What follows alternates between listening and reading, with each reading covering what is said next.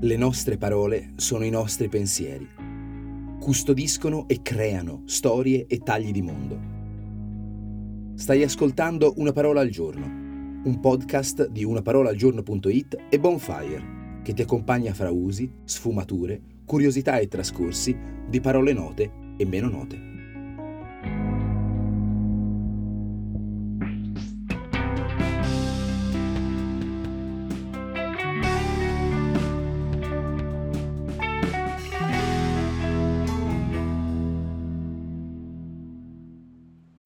When you need mealtime inspiration, it's worth shopping Kroger, where you'll find over 30,000 mouthwatering choices that excite your inner foodie. And no matter what tasty choice you make, you'll enjoy our everyday low prices, plus extra ways to save, like digital coupons worth over $600 each week. You can also save up to $1 off per gallon at the pump with fuel points. More savings and more inspiring flavors make shopping Kroger worth it every time. Kroger, fresh for everyone. Fuel restrictions apply. Look, Bumble knows you're exhausted by dating. All the must not take yourself too seriously and 6 1 since that matters. And what do I even say other than hey? well, that's why they're introducing an all new Bumble with exciting features to make compatibility easier, starting the chat better, and dating safer. They've changed, so you don't have to. Download the new Bumble now. Esistono i toponimi. Cioè i nomi di luogo, nomi che indicano un luogo. Ma il modo in cui le parole possono nascere e restare legate a posti specifici del mondo, specifici come un'area, una città, una piazza di una città, un edificio, il modo in cui il legame resta è favoloso. Perché il nesso inusitato con un luogo è già una storia. Città a tappeti o errori grammaticali, palazzi a strutture concettuali, piazze a modi d'essere criminali, professioni dubbie a zone in cui si potevano praticare particolarmente bene o si possono. Partiamo? Io sono Giorgio Moretti e questa settimana raccontiamo parole legate a luoghi precisi. Oggi, Arazzo. Di tanti fenomeni e fatti del mondo si può perdere la memoria popolare, ma nell'origine di certi nomi si conserva. E questo è uno dei grandi poteri delle parole, cristallizzare frammenti di spazio e di tempo in consuetudini linguistiche che vincono di secoli il loro generale oblio. Arras è una città del nord della Francia, prossima al Belgio, non lontana dal mare, dal passo di Calais.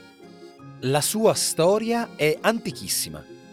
Ad esempio trae il suo nome, che è latino, dagli Atrebati, una tribù belgica di cui era la capitale, col nome indigeno di Nemetocenna, e che fu vinta da Giulio Cesare. Le glorie di Arras hanno visto l'alba nel XII secolo, ma erano ben diverse da quelle che le avrebbero dato gloria perpetua fu un vivace centro letterario per trovieri, omologhi dei più famosi trovatori provenzali, ma di lingua francese, o meglio, lingua d'Oil.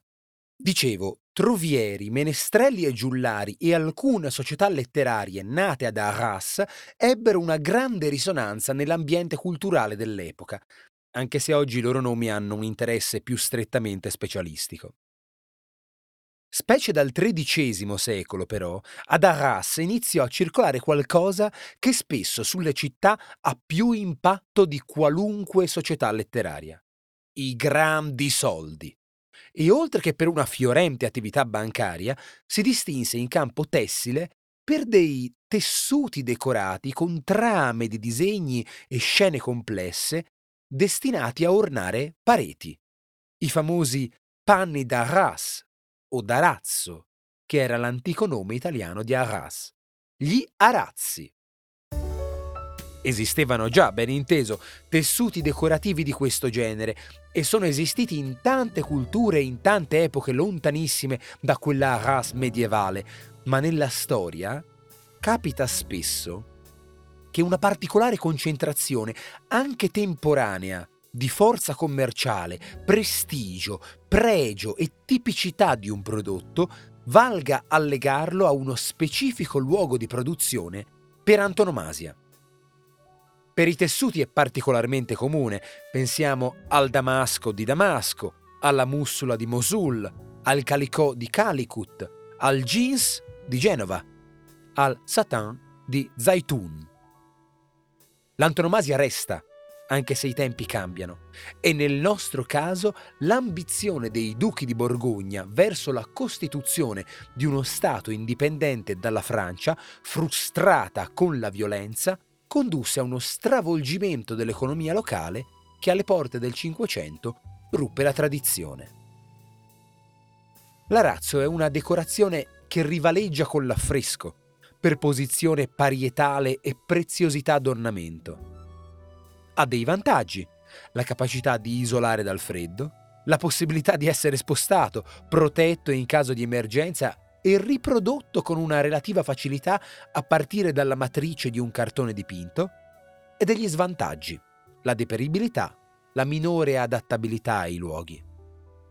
Ma curiosamente non arriva alle vastità figurate del nome dell'affresco, che sa diventare anche la rappresentazione ampia, pensiamo al romanzo che è un grande affresco di un'epoca.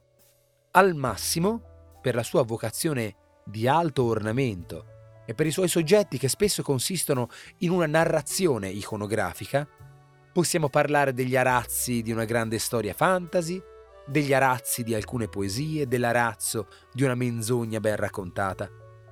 Altrimenti concretamente parleremo degli arazzi di Raffaello, degli arazzi che adornano l'antica Magione, portando in questo nome fascinoso l'aggregazione spezzata di una storia antica. Spero che il tema della settimana vi stuzzichi. Ci sentiamo domani.